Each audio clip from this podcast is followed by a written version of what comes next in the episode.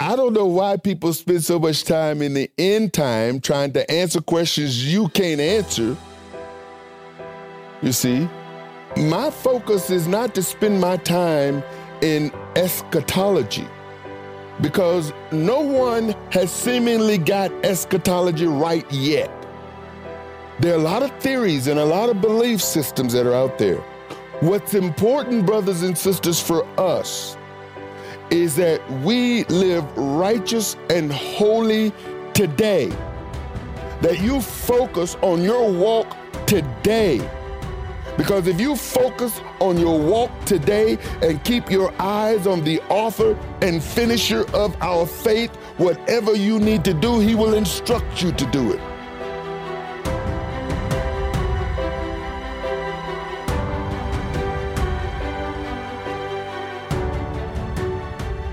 Shalom, Saints, and welcome to our verse by verse study of the book of Genesis. I'm your host and teacher, Arthur Bailey. Sarah died at 127 years old. This would have made Isaac around 36 years old when his mother died, since she gave birth to him when she was 91. Abraham was not only a righteous man, but he was also a righteous businessman. When he was negotiating for a cave and land to bury Sarah, Abraham wanted possession, control of the cave, and the piece of land. Abraham did not want to use the cave. He wanted to own the cave and was willing to pay whatever price the cave was worth. He did not want to be in debt to anyone or owe any man anything. This reasoning caused him to refuse to take a gift from the Hittites. Today's study title is Taking Possession of the Land. So, let's study.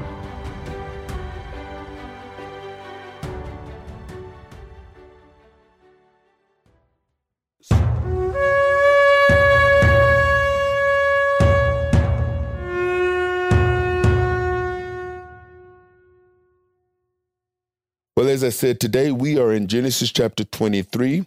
We're going to go through each verse and just expound on each of those verses. And the title, as I stated tonight, is Taking Possession of the Land.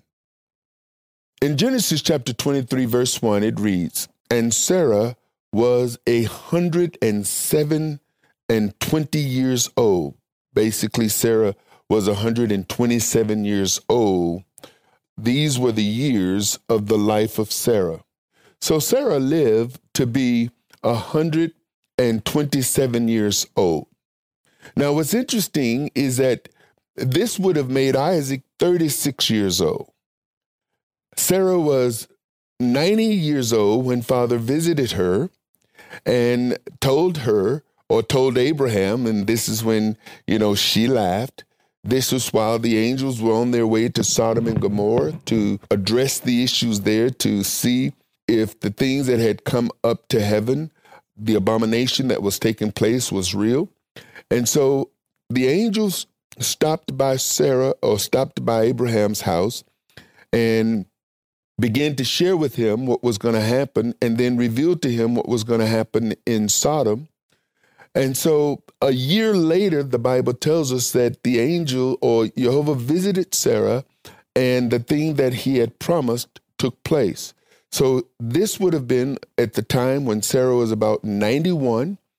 Abraham, we know, had accepted the promise that Father had revealed to him. He believed the Almighty. It was attributed unto him as righteousness.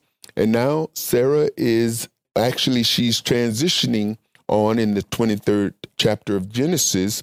And as I stated, this would make Isaac about 36 years old at this time. In verse 2, the Bible says, And Sarah died in Kirjath Arba, and the same is Hebron.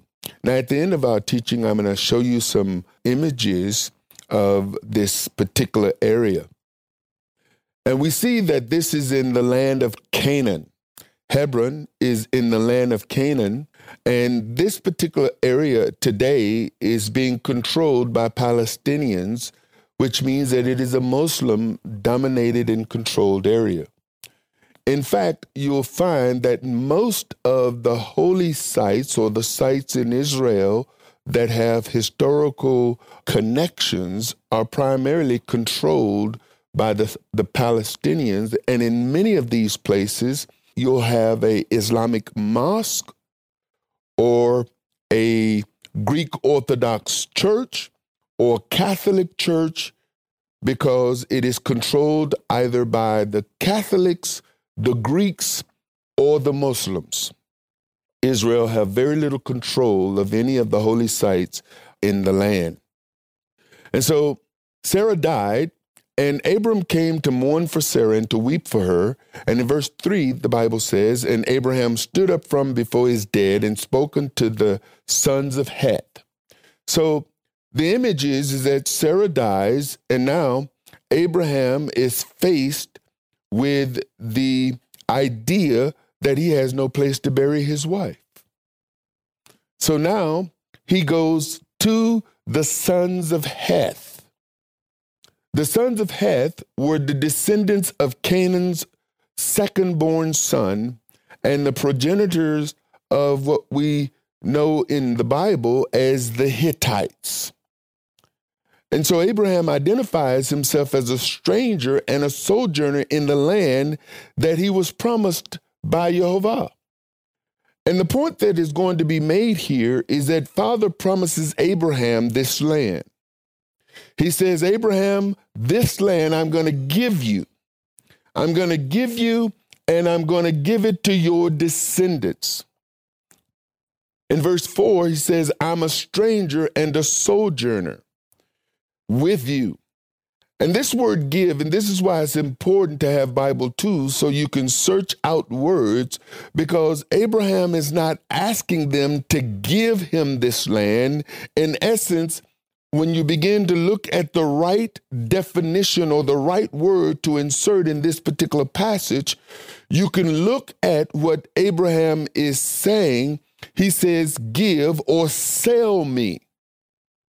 This is what is going to boil down to, which explains why the conversation goes in the way it goes. He says, Give or sell me a possession. A possession. And so he's not saying, you know, give me your possession. He's saying, sell me something that I now can possess, that is mine. You see, he's wanting them to sell him land in their land. now, what's interesting here is that Father said, I'm giving you all this land, which makes me wonder because there are times when Father says, I'm going to give you something, but He's going to give you the resources in order to acquire it. I know when I was in the church, we, especially the Pentecostal church, we used to lay hands on other people's possession and lay claim. You know, I just claimed this car, or I claimed this house, or I claimed this business. And then there's the other side where people would get happy because they applied for a loan to buy a piece of property and say, Jehovah, God, whatever, has blessed me with this land, but now they have debt. Now, the Bible is clear when it says that a debtor, a borrower, is a slave to the lender.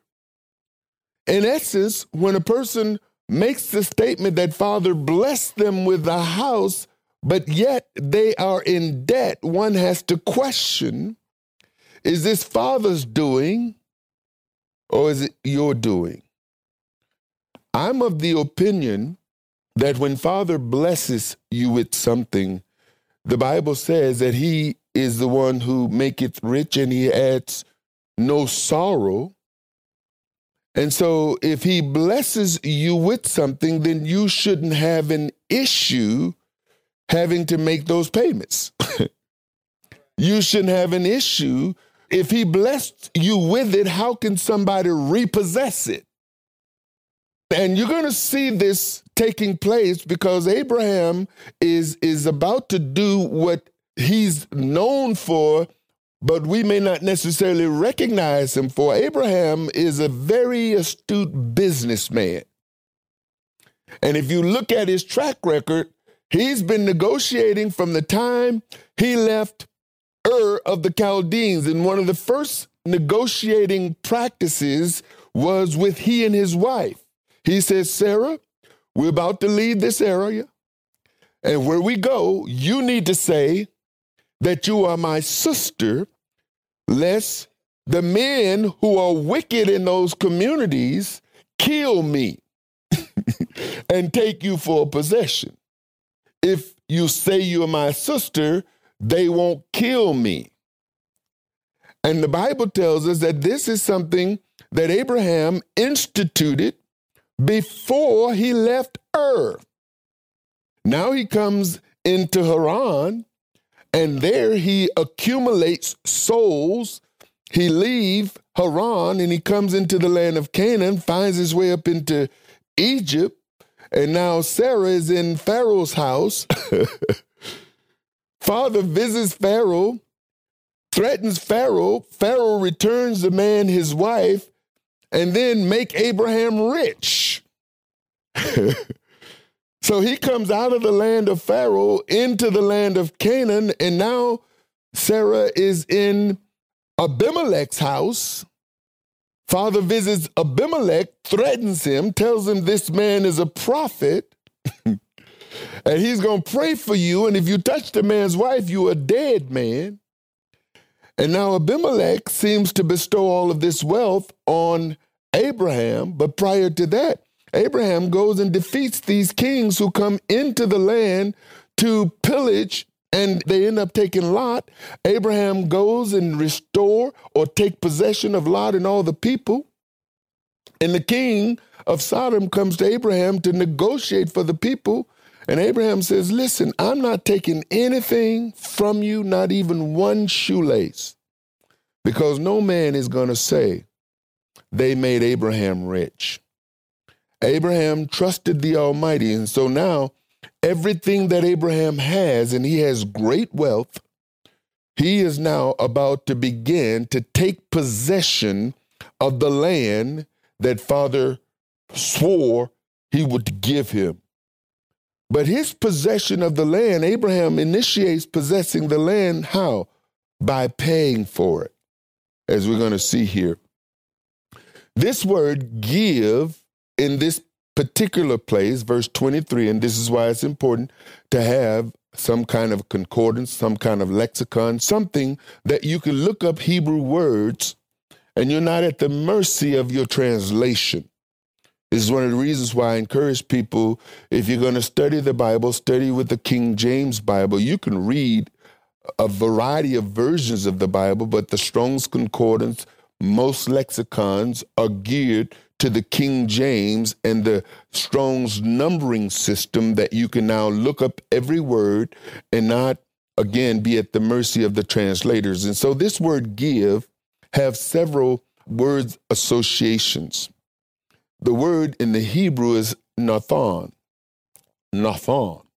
And if you'll notice, I got some of the words that is associated with this Hebrew word as pay wages, sale, exchange. And we're going to see that there is an exchange, there is a sale, and Abraham is going to pay. Now, there are other words here to give. See, if somebody gives you something, they can come back and lay claims on it. You know, you've heard the term, and I know that Native Americans don't like this term, so I use it very sparingly. Indian giver. You give something to somebody and now they, they're not pleased with it, and so they want to take it back. Here, Abraham is communicating with the Hittite, particularly Ephron, as you're going to see here in a moment, and he's negotiating because they're trying to give it to him, but he says, No, I don't want you to give it to me. I want you to sell it to me. And this is how we're able to put the right word in the context of this particular passage so that one is not misled. The Hittites offered Abraham their choice sepulchres, but what that meant, this is my translating and understanding, what that meant was that Abraham's dead would be buried amongst the Hittites dead, and Abraham would have no control over who was buried amongst his dead if he did not own the land. Now imagine, you know, they say, hey, you could bury your dead in my land.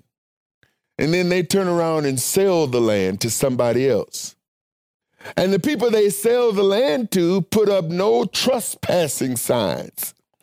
And if you are the type of people who like to, from time to time, visit your dead, and I know there are people out there who like, who do that, they go and visit the dead. Then imagine you wanting to visit your dead and you're not allowed to because somebody else is laying claim to the land that your folks are, are buried on. And so Abraham is saying, no, he don't want to do that.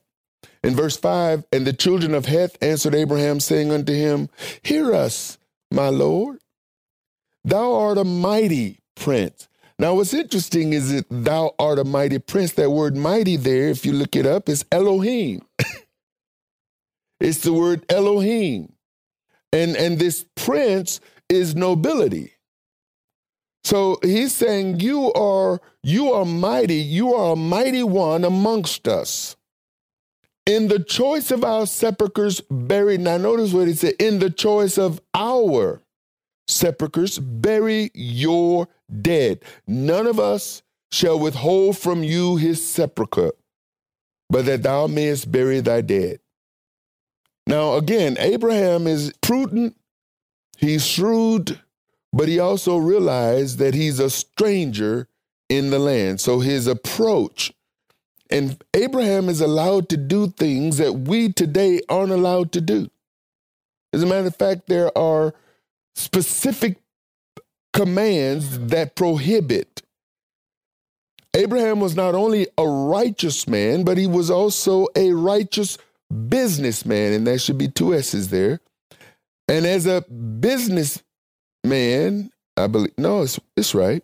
As a businessman, he did not want someone giving him something or allowing him to use the land. If you let me use your lawnmower and I return it to you and the thing don't work anymore, that's an issue. If you let me use your car and for some reason it stopped working in my possession, then you're looking to me for restitution. But if you sell me the car, I'm able to do with it whatever I want to, and you're no longer associated with it because it's what? It's mine. Abraham wanted complete control or possession of the land. In verse 7, and Abraham stood up, and this is where and bowed himself to the people of the land. And Moses even went as far as translate even to the children of Heth. Now, Abraham is bowing to the Hittites. Now, the word Hittite is going to show up later on in this passage.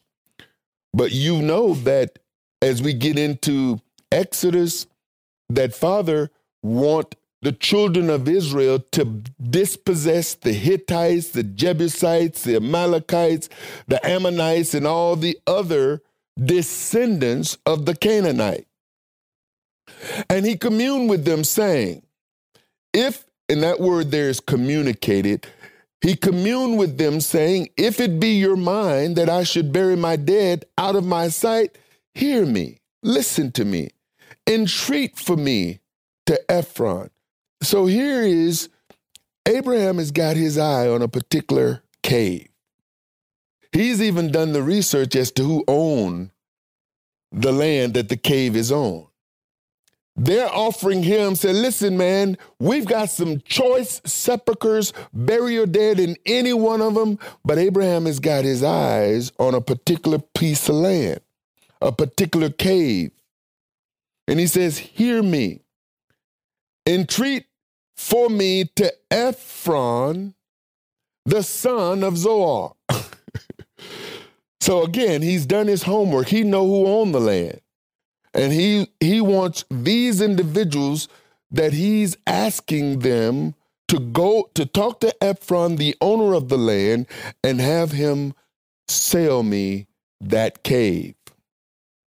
Abraham did not want to use the cave, he wanted to own the cave as his own possession and was willing to pay whatever price the cave was worth.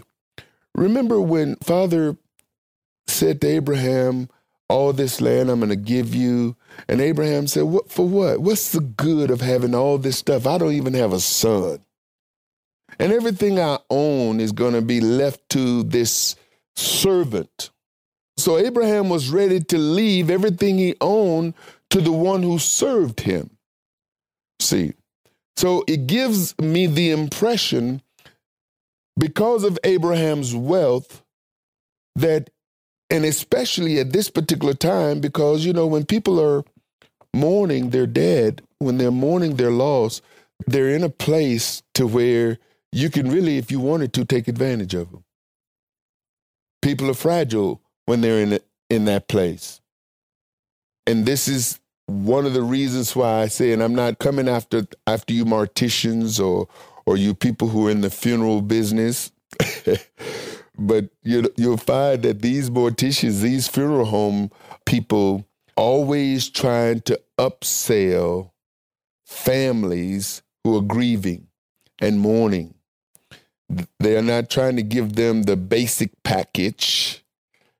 They're trying to take them, you know, into the other room.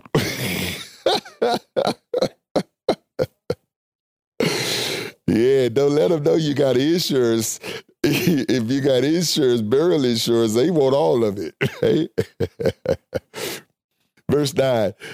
And he says, Entreat for me Ephron, the son of Zohar, that he may give me, and again, that word give there is not give it for nothing, the cave of Machpelah, which he had, which is in the end of his field.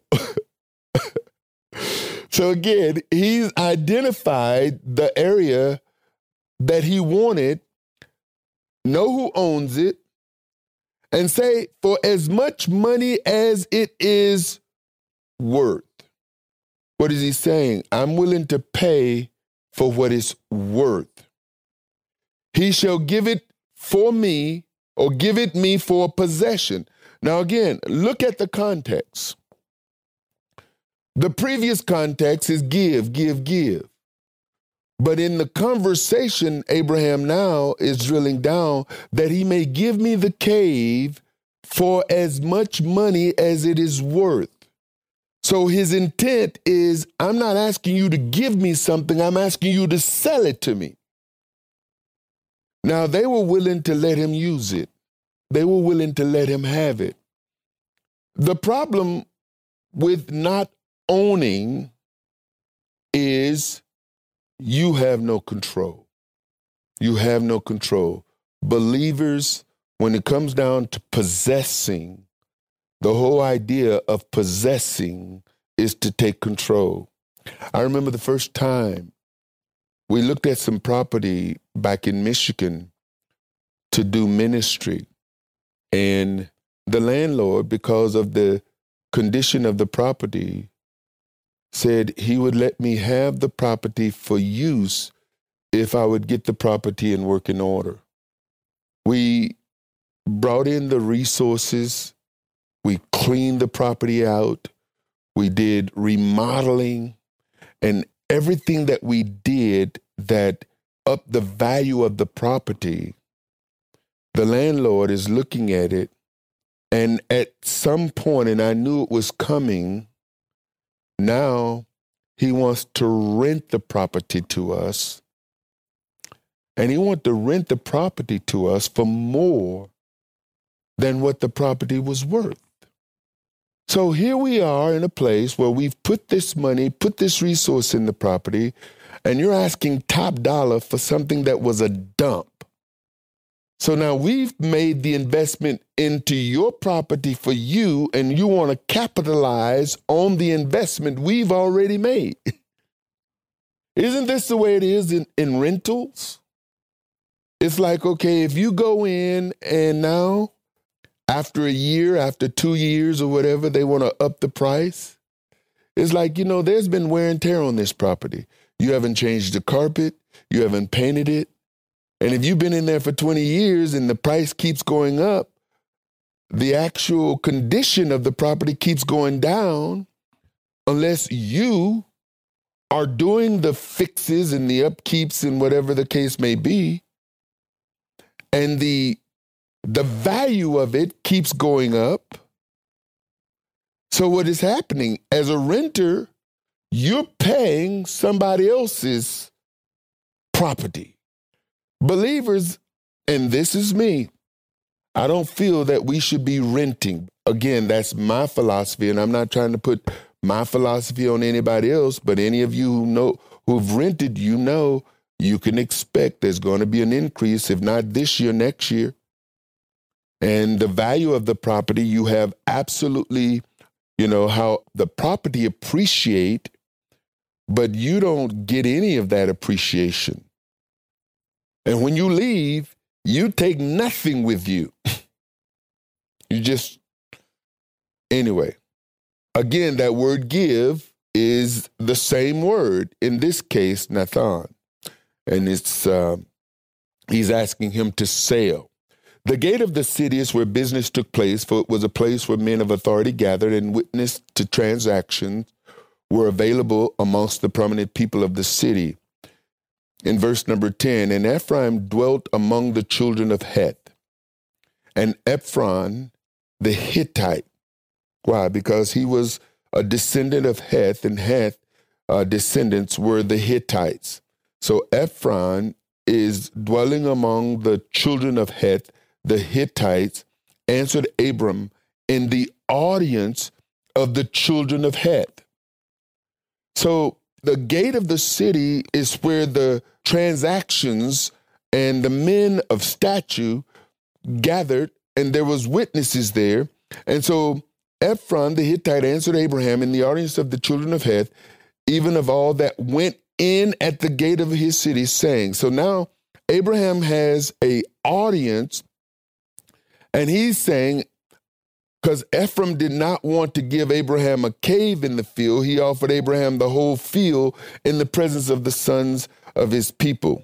Now, there is some historical data that states, for instance, when we were on Hill Road, when we rented that property over on Hill Road, in the negotiation process of dealing with the landlord based on the experiences that I'd had in other places, because we were renting in a spot when we first came here over off of Tyvola, and they gave us 30 days to move because they wanted the space back.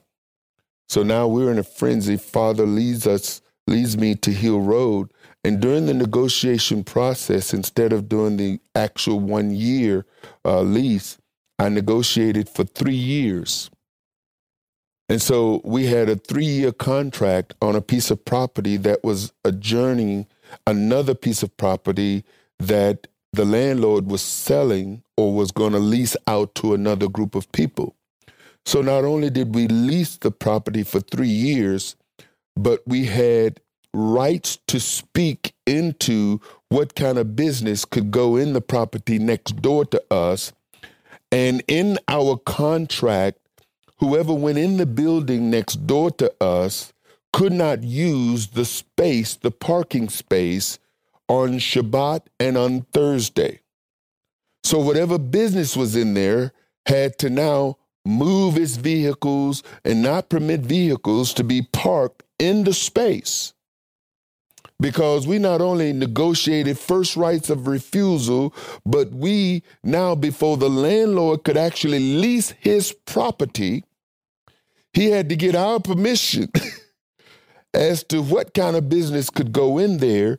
And it had to be not something that would be incompatible to what we were doing. Now, in order for us to secure that, we had to take on all the responsibility of that particular building. Everything that was outside the building, the landlord was responsible for. Everything on the inside of the building, we were responsible for. So if the indoor unit and the air conditioner went out, we had to deal with it. If there was anything going on inside the facility, we had to take care of it. And in that, we also, it was incorporated that the taxes was incorporated and we had all the responsibility of the building.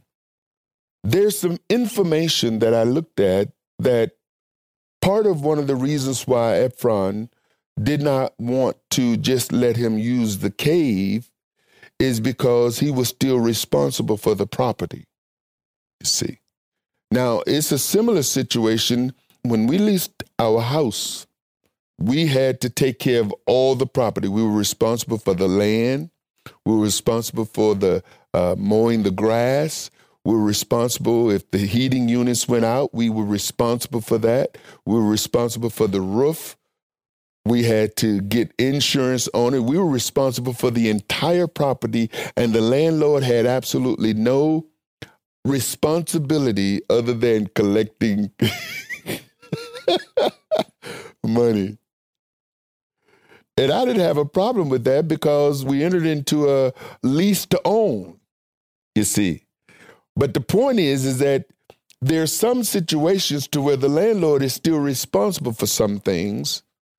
And the way he negotiated it and the way we negotiated it is that we would, so the landlord can even come on our property without contacting us and getting permission because even though it was his property, we were totally responsible for it. And I'm saying that because in this particular case, it seems as if the way the negotiation is going, that uh, Ephraim is trying to get rid of the whole thing. Verse 11 Nay, my Lord, hear me.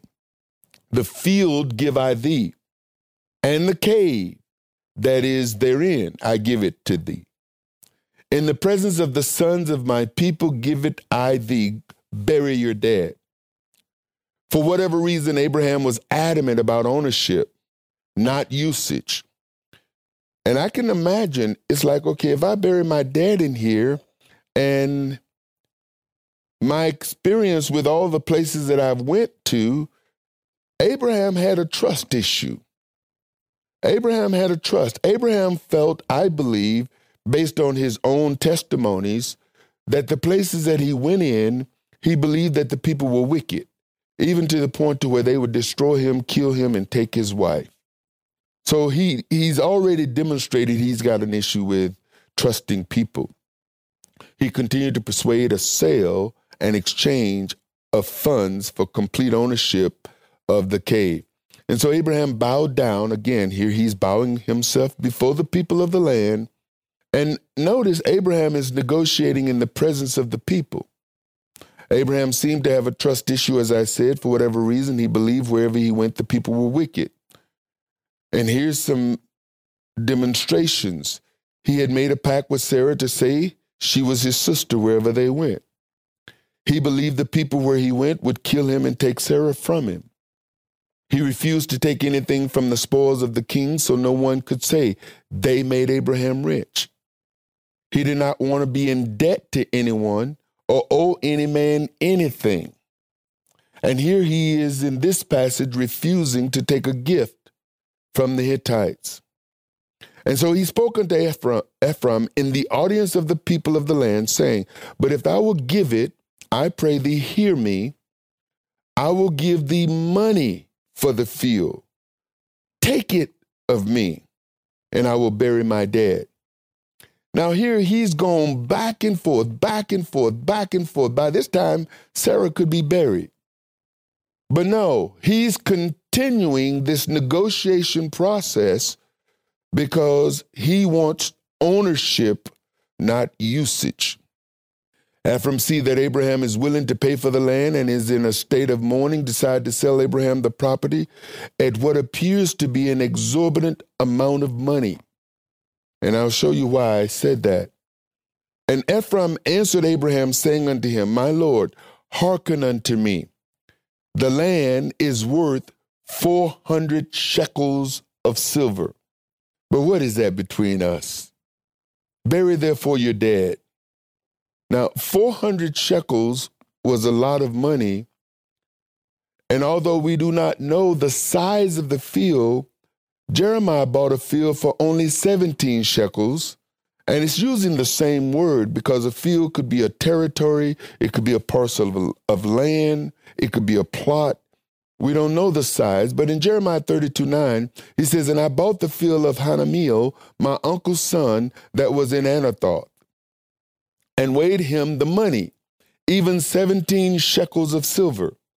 And so when you deal with the shekel, it's actually a weight. There was weight in brass, in silver, and in gold.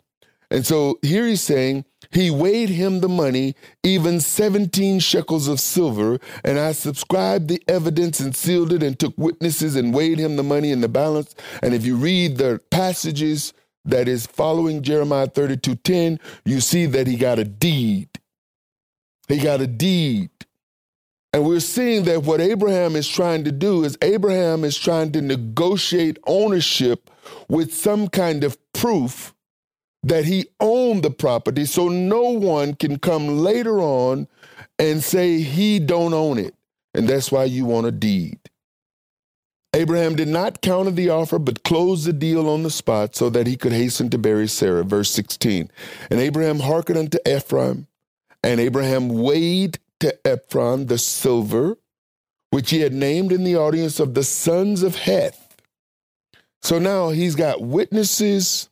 He weighs the silver openly, 400 shekels of silver, current money with the merchant.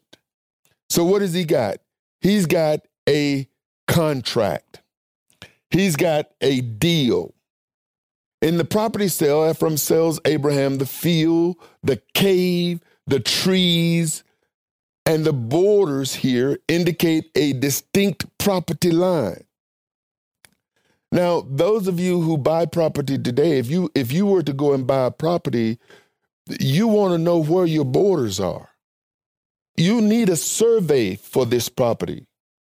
And every time I've bought property, I get a survey because I want to know, and you'll see that the surveys will come out and they'll put stakes in the ground. They'll tie a little pink rib- ribbon or red ribbon. They'll measure it. You can see your line. And see, even within the Torah, it's against the law to take a stake and move it. Because if you take a stake and move it, you just stole somebody's property. And so getting a survey and getting even a drawing of the survey so that you know your property line and distinct from others' property lines, so that when you even go to sell, if you decide you're going to sell, you know the exact borders of your property. What Ephraim is saying, because he only wanted a cave. But Ephraim is saying, no, you, you got to take all of this the field, the cave, the trees, and the border. And so in verse 17, and the field of Ephraim, which was in Machpelah, which was before Mamre, the field and the cave which was therein, and all the trees that were in the field, that were in all the borders round about, were made sure. Any of you have ever bought a property, you'll know that when you buy a property, today in modern time, it's recorded. It's recorded in the treasurer or the office of the deed. And so not only do you get a copy of the deed, but it's recorded in the county registry. And what's interesting is if you live in the city of Charlotte, your deed is recorded in Mecklenburg County. The way the political lines are drawn is that you have state property, you have county properties within the state, and then you got city properties within the county, and then you got township properties also within the county that is a little separate from the city. But in essence, the county owns the property. The county owns the property, the city owns the property, and the state owns the property. Not only do the county, city, and state own the property, but within there, the government seems to own a piece of it, which is why you got to pay all these people taxes. So you got to pay township tax, city tax, county tax, state tax, and federal tax. Interesting. And when you record the property, it's in a parcel. And it even gives these numbers, and these numbers indicate the actual line. So when a surveyor comes out, before a surveyor comes out to survey your property, they go to the county and pull the records. you see. And so I can take you to the property. I even learned since being here is is that the property line goes out into the middle of the street and that there are little nails or something that they pound in the street because you are now responsible for even though the sidewalk and the the land between the sidewalk and the curb you don't own it but you're responsible for it you got to mow it the county forces you to mow its property that you don't own. oh man, it's a racket. It sure enough is a racket. If you want to be a owner, you've got to subscribe to the racket, unfortunately. That word border, it says that we're in all the borders round about because here's what you're not going to find in this passage you're not going to find deed, you're not going to find where they recorded anything, but the language is there. And if you look up the words, this word border here is territory enclosed within a boundary. So the borders there is that this this land has some boundaries. It's not just a cave, but there's the land around it. And within the land around it, if the trees that are inside this border, these are your trees. But the tree that's right outside the border is not your tree. and so what is happening here is they have actually marked off the space, determined the borders and the boundaries, and they're saying, This is your territory.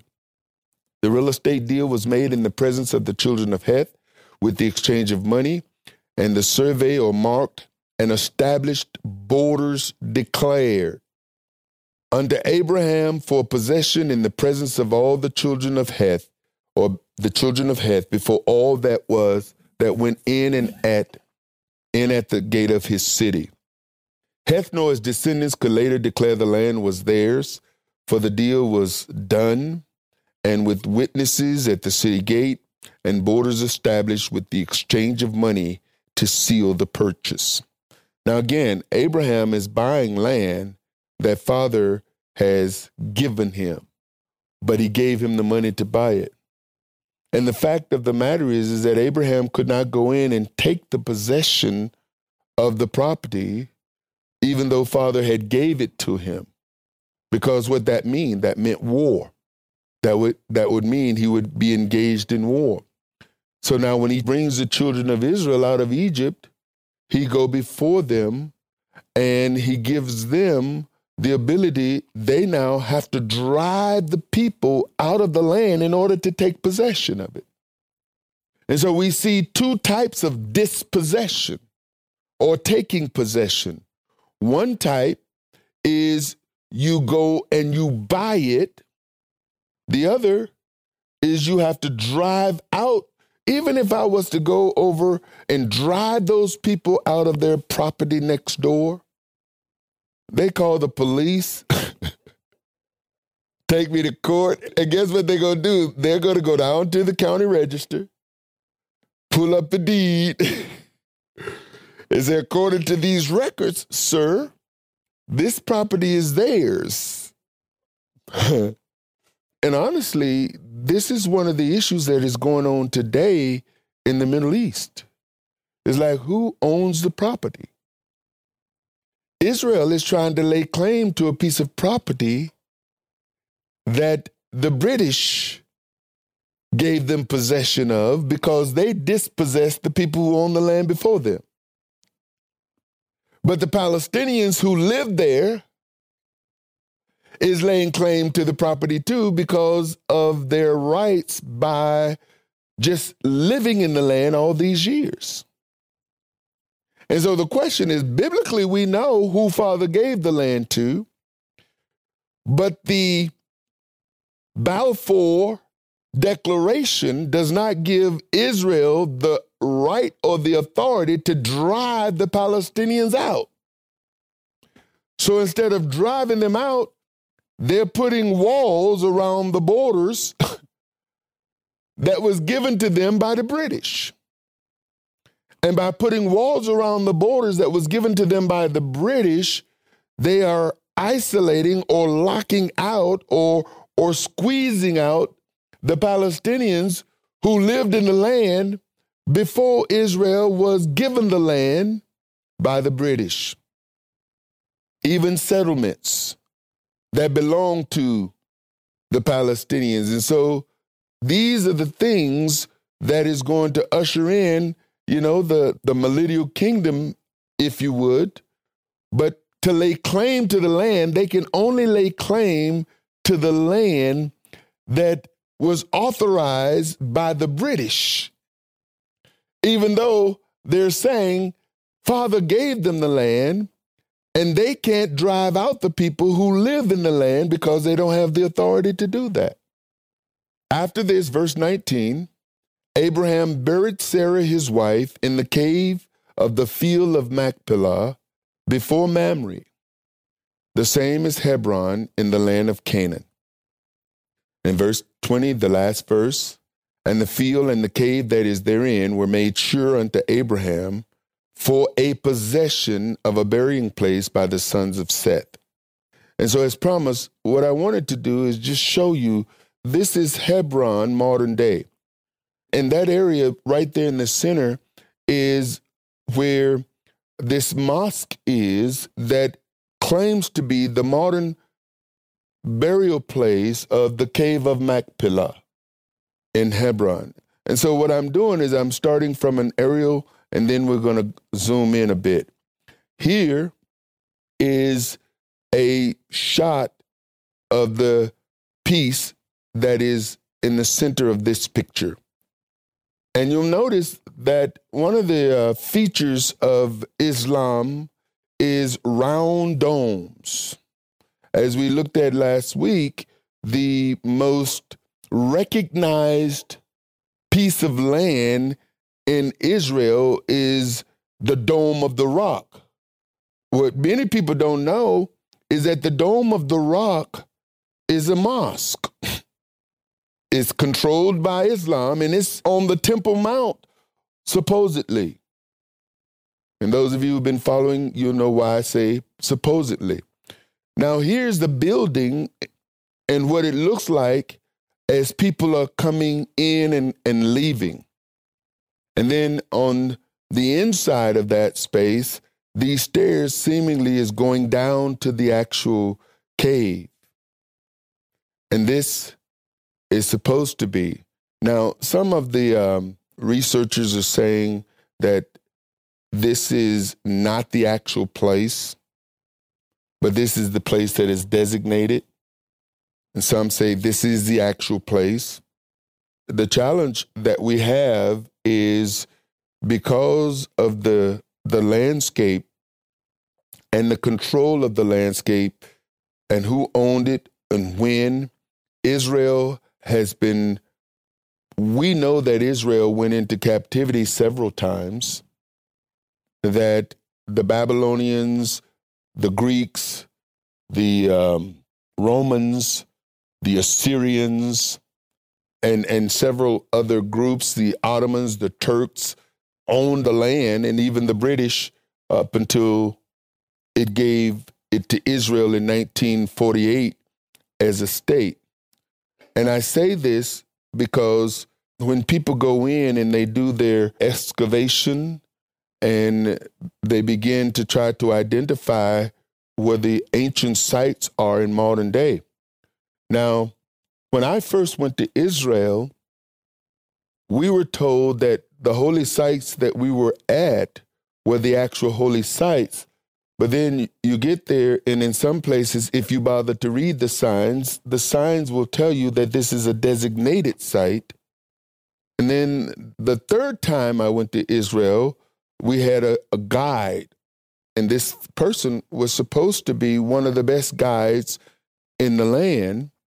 And he would tell us that the place that we're in is the place that has been designated. However, the actual place is about three kilometers that way.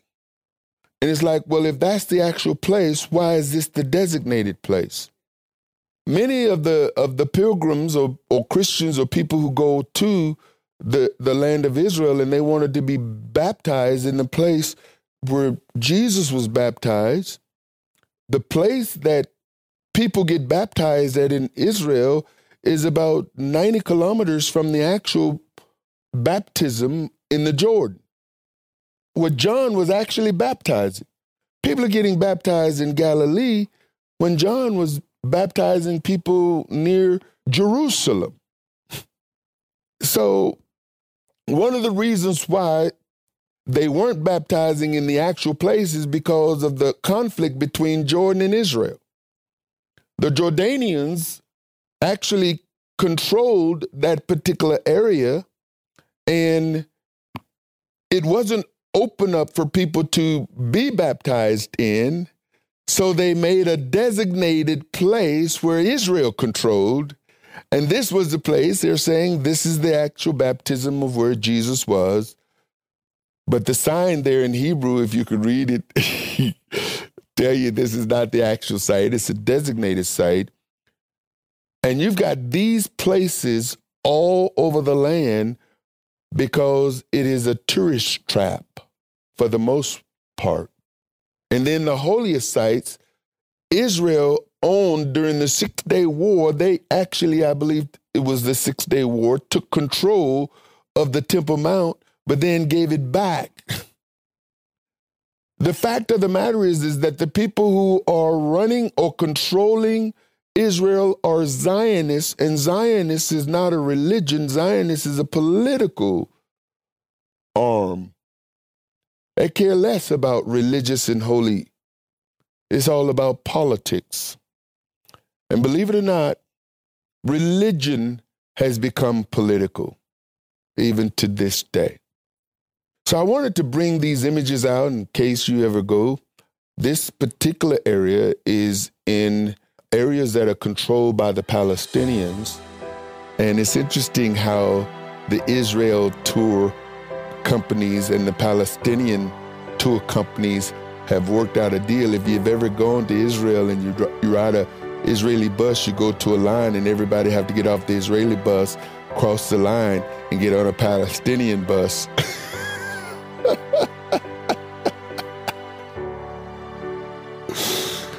the Palestinians and many of the Israelis get along well. It's the politics, the politicians that have divided the people in the land, just as the politicians in America has divided people between Democrats and Republicans. But anyway, enough about that.